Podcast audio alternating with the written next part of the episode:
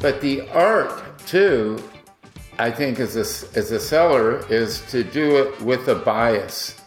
But I mean, you have to. You're not a therapist, right? You're, you're no.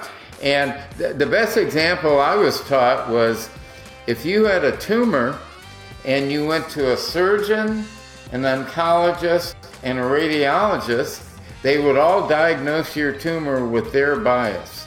The surgeon would want to cut it out, the oncologist would want to poison it, and the radio- radiologist would want to nuke it. Based on what.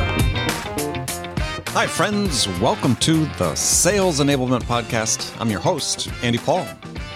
Now, that was Mike Bosworth. Mike is one of the true legends in the sales profession. He's the author and the creator of Solution Selling and the creator and co author of Customer Centric Selling, both of which a huge impact on the way we sell and continue to to this day. To this day. And I always learn so much when I talk sales with Mike. And the last time he was on the show, we talked about the problem of discovery resistance. Discovery resistance on the part of the buyers, and why this causes even good sellers to struggle to meet their targets. In our conversation today, Mike and I are talking about two other forms of resistance the experience on part of buyers that have an impact on you as a seller. One is proposal avoidance, and the other is negotiation avoidance. We also talk about the paramount importance of the buyer's experience with you, the individual seller, and how you can avoid becoming the emotional victim of all the bad experiences your buyer has had in their life to date with other salespeople. So we get into all of this and much, much more. But before we get to Mike, I want to remind you to subscribe to this podcast on iTunes, Spotify, or wherever you listen to podcasts. So thank you for that. Let's jump into it with Mike Bosworth. Mike Bosworth, welcome back to the show. Happy to be here. I think this is my third trip in the last couple years. Yeah, no, you're like maybe one more. You qualify for the Blazer. I think uh, that's like what they do on Saturday Night Live. I think when somebody hosts more than five times, they give them a oh, oh. ornamental blazer. So uh, yeah, all right, you're, you're, one away from the Blazer. All right. Uh, yeah, well, good to see you as always. Good to see you. Yeah. So, um, yeah, we were going to talk about a couple of really interesting topics that we don't.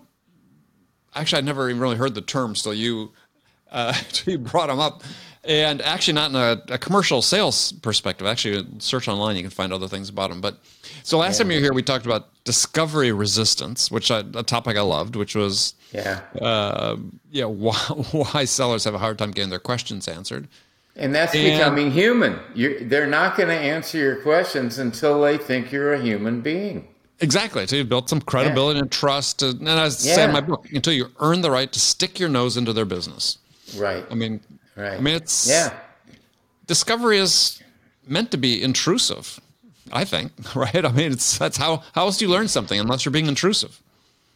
Uh, I, I, I might argue with you a little bit. Um, if you've you've created enough credibility that they're open they're open to sharing a problem with you. Yeah. Then your discovery after that's pretty easy. The big one is getting them to trust you enough to admit a problem to you. Yeah, and I wasn't using intrusive in sort of the uh, negative sense. It's more like you have to go beyond the surface, right? It has to be something that that goes deep. Otherwise, you're never really going to learn what's really most important to them. But the art, too, I think, as a, as a seller, is to do it with a bias. But I mean, you have to. You're not right. a therapist, right? You're, no. You're, no. And the, the best example I was taught was if you had a tumor and you went to a surgeon, an oncologist, and a radiologist, they would all diagnose your tumor with their bias. Mm-hmm. The surgeon would want to cut it out, the oncologist would want to poison it, and the radio- radiologist would want to nuke it. Right. Okay? Based on what they're selling. Right. yeah. Yeah. No, well, yeah, it's hard to eliminate that that bias. I mean, there's a, a great book I've talked about on the show before called Blind Spot. The sometimes the hidden hidden biases of good people. I believe that it was. Yeah. But yeah. it's studied by the scientists at Harvard just said that we all have these biases that we carry with yeah. us. I mean, to your point about the medical profession, you know, my wife teaches medical school at NYU, and they they have one course they teach doctors, aspiring doctors, um, about the practice of medicine and about how there's if I remember that correctly, I think it was there's 24 biases a doctor has to sort of consciously wade through when they're meeting with a patient. Woo. To make sure That's they're really true left brain, I think, isn't it? Yeah, but it's like, well, it's age, gender, you know, where they Oh, live, yeah, the work yeah, they do, how they dress. I mean, there was a list of things. It's like they all have an impact on you know how you're listening to someone Right, right. Wow. and how you ultimately understand what's what the problem is. So, all Yeah. right. So we talked about discovery resistance last time. This time we're heading a little different direction, and and you've been talking about proposal avoidance and negotiation avoidance. So yes. let's start with let's start with proposal avoidance. So what what is that? Well, both of these came to me when I was a rookie sales rep at Xerox Computer Services via our CEO at the time, Jim Campbell, who was Ross Perot's sales manager at IBM. Okay. And Ross Perot is one of the greatest salespeople IBM has ever had. And you know why he left? Because he maxed out his comp plan by January 30th, and IBM put a ceiling on his earnings. On earnings, earnings, right? And so he left. So Ross Perot, he hated doing proposals. And so anyway, um, proposal avoidance was standard operating procedure at Xerox Computer Services. So after we get credibility, they admit pain, we do some intelligent discovery, Right. And, and we get a, a buying vision. So, you know, if it were possible with a major change in a vendor delivery that you could replan your entire pl- uh, production overnight, would that help you improve your service to your customers? And they said yes. Then, you know, after you create a buying vision, now they want proof. And so now you take them out to a customer, you give them a demo. So once they're they've got a vision and proof, now you say to your prospect, Well, Andy, if we get down the road and it looks like you're going to want to do business with us, will you want a proposal? I never had a single prospect say no to that, cus- that question. Mm-hmm. They all say, Oh, yeah, we'll want a proposal. And then, this is the Ross Perot thing, he used to call it the yellow pad, but then we were taught to say, Well, I just want you to know up front that at our company, it's our, it's our, what's the word I want? Policy. policy is that you will never learn anything new from a proposal. From Right. our perspective, the proposal is a, is a vehicle to document and confirm all the elements of our doing business together if we get to a point in the future where it both looks like we want to do business together. Right. Does that make sense? They all said yes to that. And then what Ross Perot would do, and he'd say, Well, what I'd like to propose to you is one week before I owe you your proposal, I'd like to come in with all my notes, because he'd have all his notes on a yellow pad, and he'd say, I want to make sure, I want to go through all my notes with you a week before I owe you the proposal, because I don't, I only want to do it once, and you don't want any surprises. And back then they had to type them up, so it was a huge. Oh yeah. Hey, believe me, I, I did some of those. Yes. yeah. And so so the prospect would say, "Okay, that makes sense." So now then, you know, we uh, we would send out a proposed buying step plan. So on this week we'll do proof, and then go no go with go no go points, and Right. then the next step would be um, we'll take you into our headquarters and meet our CEO. Go, no, go. Then the next step is we want to come out and roll our sleeves up and do an ROI that you guys really believe is feasible. Right. Go, no, go. We'd like to have your technical people come out to our data center and da da da, go, no, go.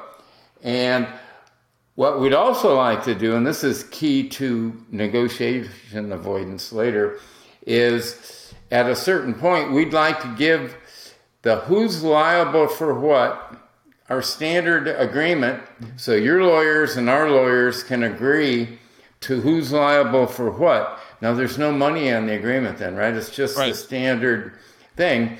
And they and lawyers hate that. The the corporate lawyers all want money in there so they can be heroes. Right. So one of the keys is separate the legal from the business issues. Mm-hmm. Mm-hmm. The, the the lawyers only get to you know talk about liability and da da da da da, but it has nothing to do with the dollars and the cents. Right. They hate it, but they do it.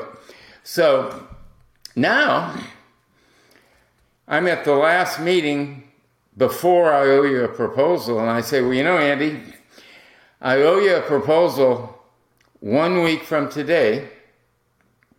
And um, I just want to go through all my notes and make sure we're together and everything. So you know, here's where this every this guy got this proof here, and your CFO got this proof here, and you know the le- your our contract's been through legal, and your lawyers and our lawyers have done this, and the ROI says it's going to pay for itself in X, and da da da da da. Are we good to go? And they would say, Yep, we're good to go. And then you get up and you start to do a Columbo and say, you know, your lawyers and our lawyers have already agreed to it. We know what the money is. And, you know, you've got the needs, you've got the training schedule, you've got this, you've got this, you've got this. If we could go ahead today, we could bump another 25,000 it's the payback is 25,000 a week or whatever, whatever the weekly payback Right. is. I, before I came out here today, I checked with my implementation people. I said, you know, we're really in good shape here. If they want to go early, are you guys ready? They said they can start early. So, you know, Avoid let's the say proposal. 20. Well, and then and then they so they sign the agreement. Right. And and then I say, well, so how much of this do you want me to document? And they and they say, well, I've got that, I've got that, I've got that, I've got that, I've got that. And they say, no, we're good because the agreement is the only thing that's really there. But the other key thing by selling them on the idea of a pre-proposal review a mm-hmm. week before the proposal is due Right. is when is when you do the surprise close they haven't been thinking about risk and if you leave if i you know if i say see you next week with your proposal andy you're going to wake up for the next seven nights thinking about all the things that can go wrong Wrong. Right. Right. And so we're avoiding that. And No. so at, at Xerox Computer Services, I might have done a proposal 25% of the time just because they wanted it all. And, and I always offered, after they signed, said, how much, you know, you want me to make this pretty so you can send it to your board or whatever? I'll do it. I already have a contract, right? Yeah. I'd be happy to type it up and make it pretty if that's what you want.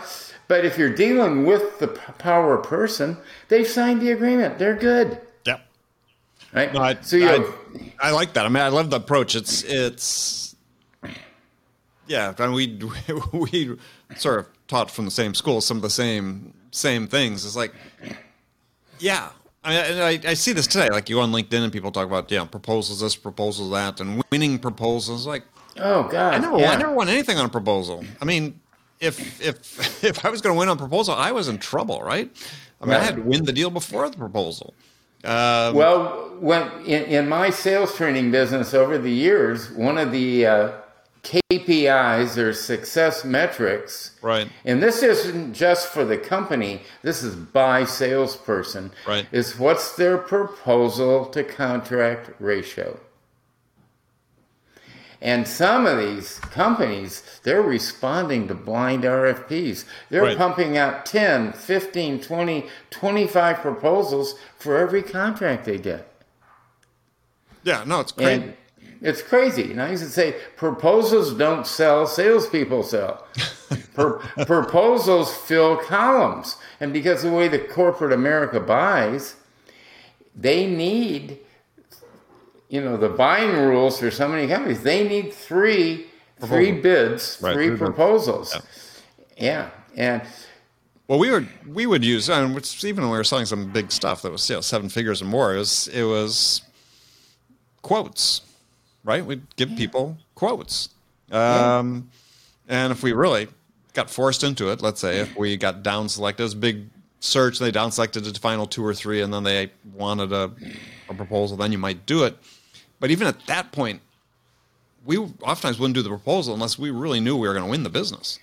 Absolutely, it's too much Yeah. work. It's crazy. Yeah, Yeah. yeah, yeah. And- And, the big thing, uh, you know, is they always equate proposal with price. And so when when I talk about the pre-proposal review, the, uh, about not learning anything new from the proposal, I'd say, you know, if if we figure out the price in week three. You're going to know the price in week three. We're not going to make you wait for the proposal to see the price. We're not going to make you wait for the proposal to to see the training schedule or any of that because there's nothing new in the proposal. If you can define it that way, Well, it's such an important lesson for sellers to learn is that this idea of a reliance on a proposal to be like the, it's like a reliance on sort of you know a final bake-off presentation. We're all going to come in and do that. It's Yeah. like yeah, no, I, I, in my No. mind, I, I was I never wanted to be in that position. I always wanted to make sure that if if there was going to be like a final RFP,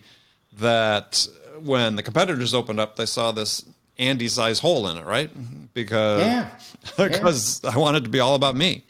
Uh, Yeah. And you get to that buying vision milestone early and so on. But yeah, I think it's it's such a, a great strategy for sellers to think about. Is is yeah, how can you avoid giving a proposal and really increase your odds of winning the business? And you know, you, you ask a salesperson um, during the sell cycle if they're really engaged with you. Right. When you call them up, the another thing to track is how long does it take them to return your call. And if they're engaged, they'll they'll call back pretty quickly. But then I say to them, once you deliver that proposal, how quickly do they call you back? And they don't. Now they're in risk. Now they've got column A, column B, column C. You have no leverage. right? Yeah. So Yeah. Oh yeah. That, that's it's like that. It's a great strategy, and for sellers to think about it. Is you know, think about your milestones. You put together your account plan, as you talked about before. Is yeah, include this pre-proposal step review in it.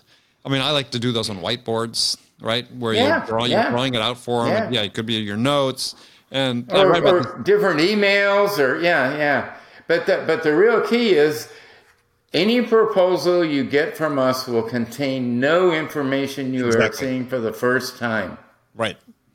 And I just wanted to add you sell that then you can avoid it Right. And I was just going to add is when you do that pre-proposal review is one thing your competitors won't ask. And I write about this in my latest book is when you get everybody's nodding heads, yes, this is what we talked about. This is what we need, so on and so forth. Ask. So what are we missing? One last question. What are we missing? yeah Give them and one before we go to press That's right. before we bring this proposal back next week anything else we're missing Right. yeah And yeah, sometimes you get things that pop up, and they're not going to run out and share it with the other the other vendors. This was yours. I mean, Yeah. So no, it's it's it's a great strategy. So so then let's talk about negotiation avoidance. Then all right this, well this, this is one of my favorites, and I've got my perspective. I'd like to hear yours. All right. Well, the first thing I try and do when I talk about negotiation to salespeople is get them to really understand the difference between a cost objection and a price objection. And what I do is I say, How many of you have purchased a car for yourself? And everybody raises Sure. their hand. I say, Well, how many of you knew ahead of time, either your friend had one or you read a car review in Car and Driver or whatever, how many of you knew ahead of time pretty much which car you wanted to buy? Most of them raise their hand. And I say, Well, how many of you knew what the sticker was, that what the list price of that car was ahead of time. And they'll raise their hand. And then I say, how many of you with that knowledge of which car, you know, and, and the price and everything ahead of time went out with serious intent to buy that car? And they all raise their hands. Mm-hmm. And I say, how many of you wanted to pay sticker? All their hands go down. I say, well, that's the difference between cost justified and price justified because you knew the cost and the fact that you went out with serious intent to buy in your mind whatever they were asking for that car was it was cost justified if you can't afford a $225,000 Bentley you don't go out and drive one you don't go out with serious intent to buy Right. so you're there with serious intent to buy and and then I and I said, so how many of you want to pay sticker? And they'll drop their hands. And I said, well, how is a buyer did you convince yourself you were getting the best possible price? And most of them will admit they they they took it away from them. They said, well, you know, Andy. I think I can do better. I'm, I'm gonna I'm gonna put this on hold and stand up and walk out of there. Now, once you do that, they're gonna do one two things. They're gonna go, wait, wait, wait, let me go talk to my manager, or they're gonna let you go. Right. Now, if they let you leave, what did you learn? That was the best price, right? Mm-hmm. And if you uh, and I said so, if you walk out on that, and I would say you walk out on a brother salesperson who's trying to feed his family and send his kids to college, and they'd go, hell yes, I want the best price. And they all readily admit that they would take it away from a a, a, a brother salesperson. Right. And I said, but of course, your prospects are much too stupid to do that to you, aren't they? And then they get the deer in the headlights. Because now we're not talking about a $40,000 car, we're talking about an $800,000 deal. Mm-hmm. Right? And, I, and then I'd say to them, you were usually in a nice hotel to do the workshop. I say, how many of you guys, in, I know this is a personal question, but when you're up in your fancy hotel room, how many of you use those nice, fluffy white washcloths they give you in the shower? And, you know, a few of them will go like, hey, I'll use a washcloth. Yeah, they weren't happy to volunteer that, but they would volunteer it. And then I say, so uh, when you're in the shower with that washcloth, what do you do when it gets full of water? And they say, well, I wring it out. And I say, how do you know when to stop squeezing that washcloth? And they say, when it stops dripping. Right.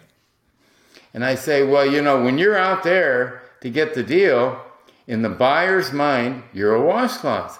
And they're going to take one squeeze and see if you drip. Right. And they're going to take another squeeze and see if you drip. And they're not going to stop squeezing until you stop dripping. And so before you even get to a negotiation, I used to have my salespeople fill out a pre negotiating worksheet, and I'd have them write out two or three polite no's.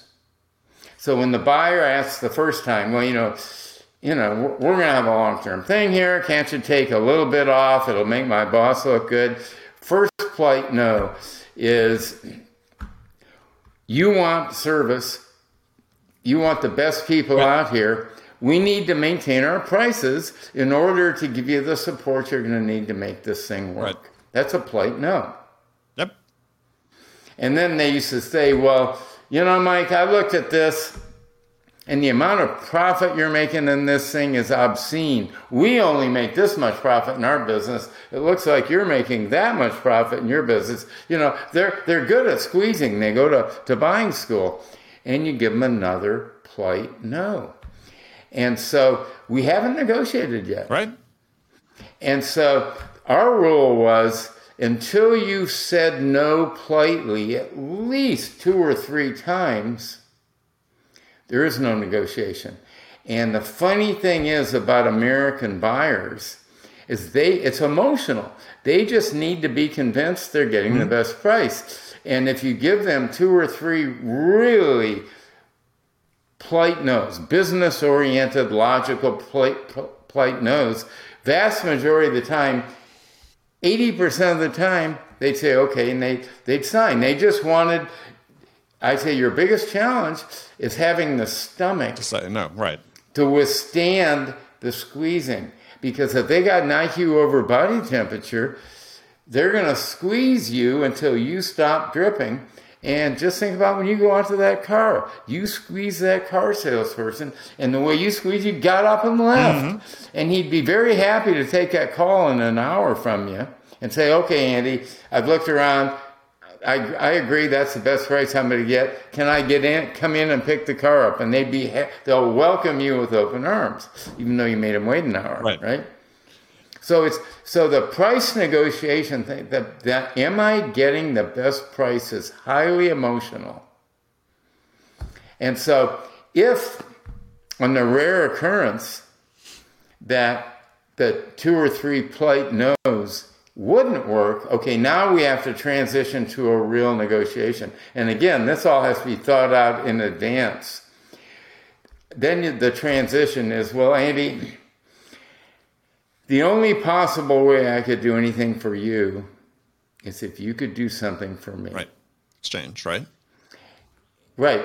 But think about the sequence. Now the buyer says, like what? So you get to put what you want on the mm-hmm. table first. So if there were some way that we could get this deal done before December 31st so we could get it in this fiscal year, I could do something for you. And if they come back and say, well, that's possible, then you can say, well, if that's possible, I'm willing to put an extra 100 hours of on site support for the next 90 days onto this project. Now you're negotiating, it's a give and mm-hmm. get.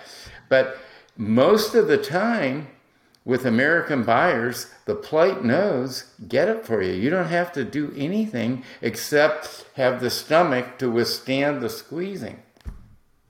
So you're really avoiding a real negotiation. Yeah, no, I, I like it. I, mean, I, I, I have sort of a different strategy I was using for complex stuff for avoiding negotiations, which was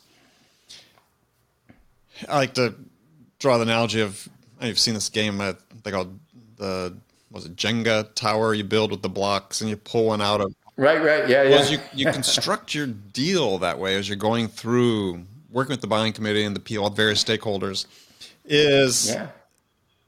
through a series of trade-offs right? Because basically selling right. at this point is just trade-offs. You want to do this or this this or this. Yeah. And so you make this puzzle complete based on the needs of everybody you get the confirmation yeah we want to do this we want to do this uh, yeah we don't want to do that we'd love to do this instead of that and it fits together as this nice little package and so then when it goes to a, maybe procurement or it goes to um, you know final decision maker and they said uh, you know we'd like to take you know, 10% off the price. You go, no, we could. Right.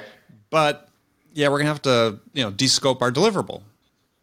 We're going to have to take something out yeah, of it. take something yeah, out of it. There's no free 10%. Right. We're going to have to take something out of it. You know, happy to do that. Right? If that's what the prices you want. Well, no, no, no, no, because the business guy, the stakeholder is charged that. No, no, no, we need that. Okay, great. Well, we'd like to, uh, you know, add yeah, another two pieces of equipment. Yeah, can go. No, no, I can't do that. Or we, we change implementation. No, no. If we do that, it's going to have an impact over here. So happy to do that. And what you do is you put the ball in their court to make a trade off. Oh, yeah. Right. It's not yeah. you right giving into them. It's like, sure, yeah. here's the package. This is what you want. This, you know, solves your pain points, addresses your desired outcomes, helps you get to the point you want. You can try move the pieces around, but it's not going to be the same solution that you want happy to make that's your trade-off and in most cases uh, my, my rule was we don't negotiate at all with procurement procurement you know when they send you to procurement their whole mission is to squeeze you and get to drop yeah. And if you just say, give them a, the polite no's and walk away, now procurement has to go to the line VP and say, you know, I couldn't get them to, to drop anything off. Yeah.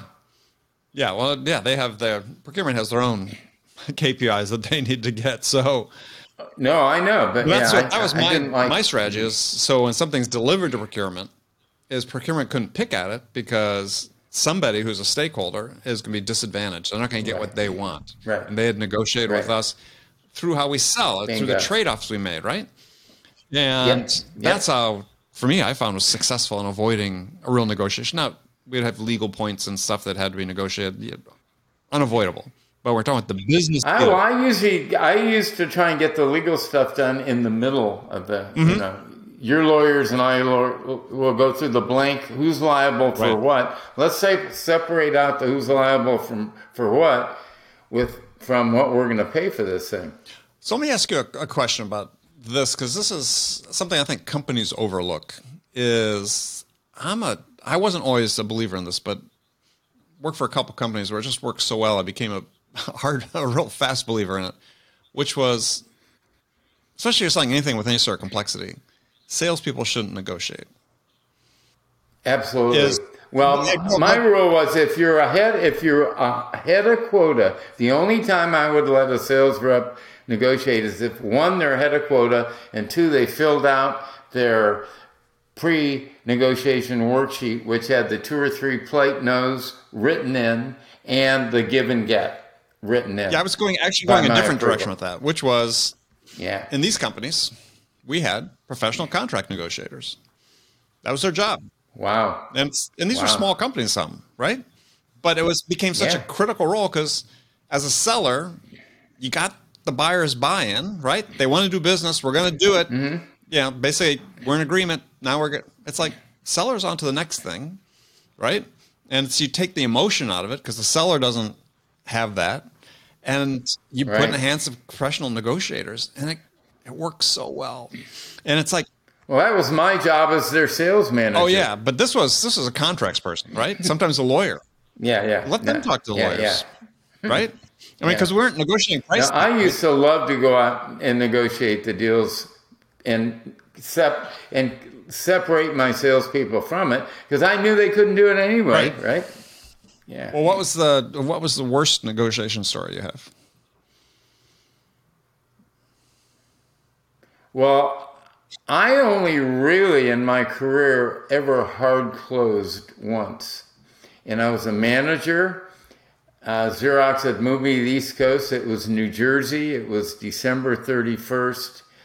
And we were selling a manufacturing system to this family owned business. And the old guy, he didn't, he, he wasn't ready to do it yet. I think his name was Abe. And I finally I said, Abe, I'm not leaving here without it. You know it's the right thing to do. And my salesman, Don Shoe- Shoemaker, if you don't do this deal today, you're going to cost him a trip to Hawaii. So I'm not leaving. Hard close it up. And that was the only time I was really an asshole hard closing Right. salesperson. Right. But I still remember it v- very vividly. And finally, he said, Well, if I sign today, Don's got to send me a postcard from Hawaii. And I said, Don, can you commit to that? And he said, Yeah. And then, even as he was signing, he says, I didn't want to do this today. I didn't want to do this today. I didn't want to do this today. But ugh, I didn't like selling that way. Me neither. But I did it. Yeah, I, That once. I had I had an instance like my first year in sales, working for Burroughs, uh, and the Burroughs had their branch managers had their big bonus contest of the year it was in the middle of the year. It was like May June. So basically, anything that wasn't nailed to the floor got shipped to a customer at the end of June. right. And Right. yeah, I had this one customer. I had sort of my first big customers, a construction company, and I spent a lot of time closing, winning the deal. You know, learning how to sell basically on this customer's dime Yeah. As one of my first big deals. And my branch manager decided, no, they need to buy this, upsell this additional disk storage space, right? Which Right. back in those days was incredibly expensive, right? It was Very, so, so very. it was a yeah. sixty-five thousand dollar piece of equipment. You got you get sixty-four mm-hmm. megabytes of storage for sixty-five thousand, which Yeah, you know what's on this? yeah, I know. Work on our phones, that's why I laugh when I see it. And this thing was the size of a refrigerator, right?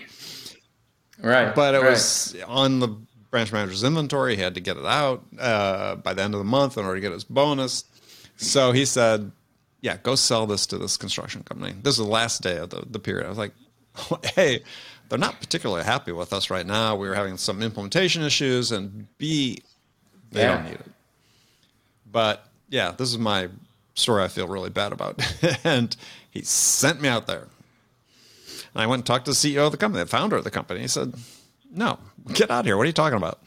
I said, Okay. So drive back to my branch office, which was half a mile from this guy's office. Right. Tell the branch manager, yeah, just not happening as I thought. He said, get out there again and get that deal. I'm like, Oh God. I went back and forth three or four times that day. And the branch manager finally, oh. finally, this was on Friday, obviously, last day of the month in a quarter. He's just yelling. He says, "Yeah, you get that order, or don't come back on Monday." You ever had that happen?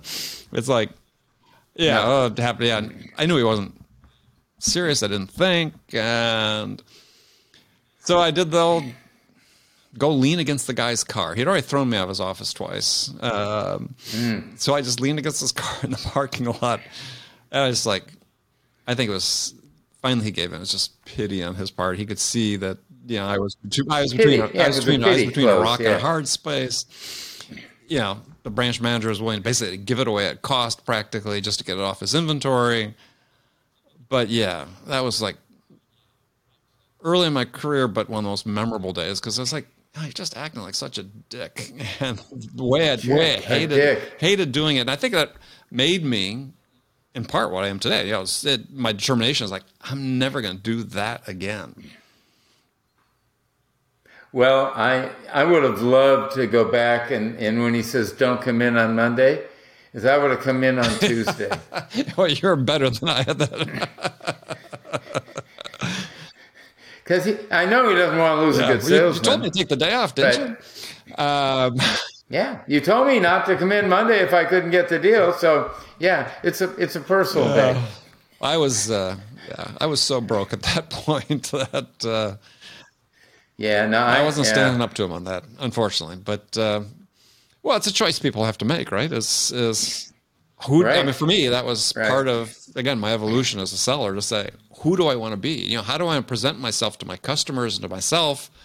And that set me on this path where you know I am today. Other influences along the way, but Yeah. yeah, you don't have to. I had the good fortune to be working for an organization run by Ross Perot's sales manager at IBM, and he was brilliant. And uh, I even took him out on a couple of closes because he liked to go out. And uh, you know, after a while, I was I was selling so much so quickly. He he'd run in me in the hall and he'd say, "How much money are you going to make this month, Mike?" And you know, I mean, boy, when you're the top sales rep, life is Yes. wonderful. Still is. But you know, back then, I don't know about Burroughs, but on every bulletin board in the company was a monthly current year to date ranking of all the salespeople in the company and all the managers. No. And so if you're uh, if you're on the bottom of that list and you needed an admin to stay late and do a proposal, they'd they'd laugh at you, right? Because they knew you. Well, you talk about public Right. pressure, you know. but if you're at top of that list, they stay till ten o'clock at night. Yeah, no, we just had a, a whiteboard, or actually, I think it was a chalkboard uh, at the front of the front of the office, just for our bullpen, right?